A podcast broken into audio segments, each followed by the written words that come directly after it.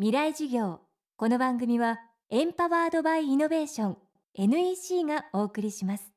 未来授業火曜日。チャプター未来授業月曜から木曜のこの時間ラジオを教壇にして開かれる未来のための公開授業です。今週の講師は作家で法政大学国際文化学部教授の島田雅彦さん1961年東京生まれ。83年東京外国語大学在学中に発表した優しい左翼のための起遊曲でデビュー。1992年には彼岸先生で泉鏡花文学賞を受賞。また2010年からは芥川賞選考委員も務めていらっしゃいます。今週は新刊往生際の悪いやつを刊行。現在はベネチアに在住の島田さんに活字メディアの可能性と現代社会の特徴をテーマにお話を伺っていきます。未来事業2時間目。テーマは島田雅彦の小説の流儀その2市場原理の法則で作品が絶版になり読めない。そこで作家島田雅彦が始めたこととは？どんだけ小説が売れなくなってもやっぱり人々は物語っていうのを求めるんですね。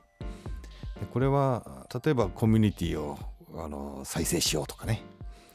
過疎の村にもう一回住民に戻ってきてもらおうとかねあるいはその災害復興に努力しようとかね、まあ、そういうような時でもですね何かこう人をこう結束させたり奮い立たせたりするための物語っていうのは必要です。で政治の局面においてはナショナリズムなんていうのもこれは一つのフィクションです。まあ、だから政治っていうのはあのそのナショナリズムっていうあの、まあ、誰もが分かりやすい、えー、自分たちを正義の側に置けるそういう安易な物語を作りたがるわけですね。そうするとそこにあの有権者たちが結集したりとかね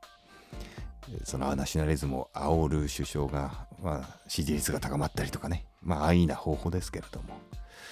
そういう意味でまあ人は物語から離れられない。でそれを悪用するかあるいはそこを信じて善用するかっていうような態度にまあなんか人は大別できるのかなと思ってるんですけれどもまああのそうやって人は物語を紡がざるを得ない生き物だとすればまあそれを世に問う、まあ、最も手頃なジャンルっていうのがえ小説だったり、えー、するわけで。でそれを世に問う携帯出版形態がまあ紙の本だったりあるいはより、えー、イージーには、えー、電子出版だったりするわけです。物語を求めるのが人間としての必然だと語る島田さん。そこには小説あるいは出版活動という競技ではない深い意味が込められています。その一方で新しいことにもチャレンジ。それは作品のアーカイブのための個人レーベルの立ち上げと映画制作だとか。一体どんないきさつなのでしょうか？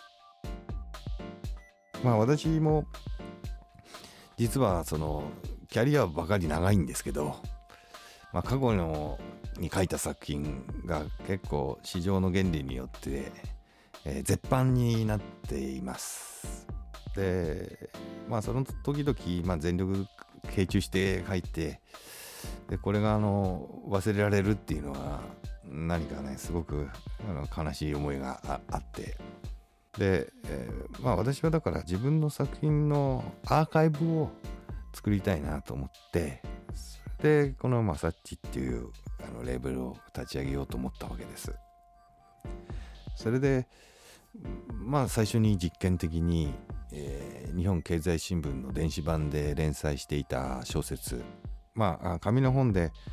あの連載時の挿絵とかをあの入れるとまたコストがかかるんですが電子版ですと、まあ、データをいただければもうすぐに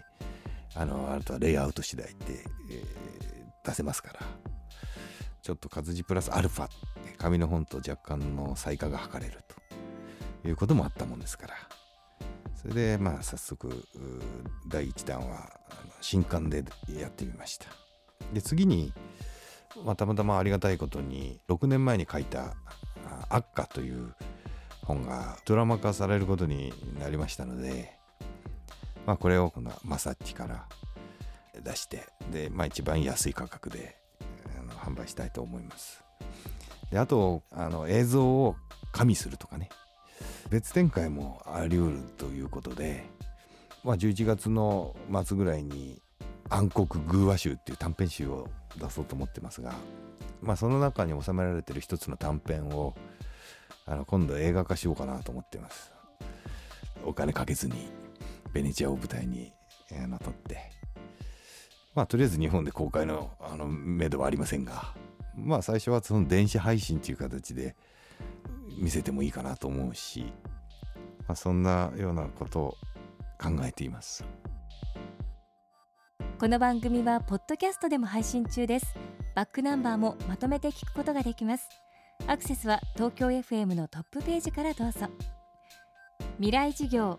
今日は島田雅彦の小説の流儀その2をテーマにお送りしました。明日は教員の立場から島田雅彦の教育の作法をテーマにお送りします。未来事業。この番組はエンパワードバイイノベーション NEC がお送りしました。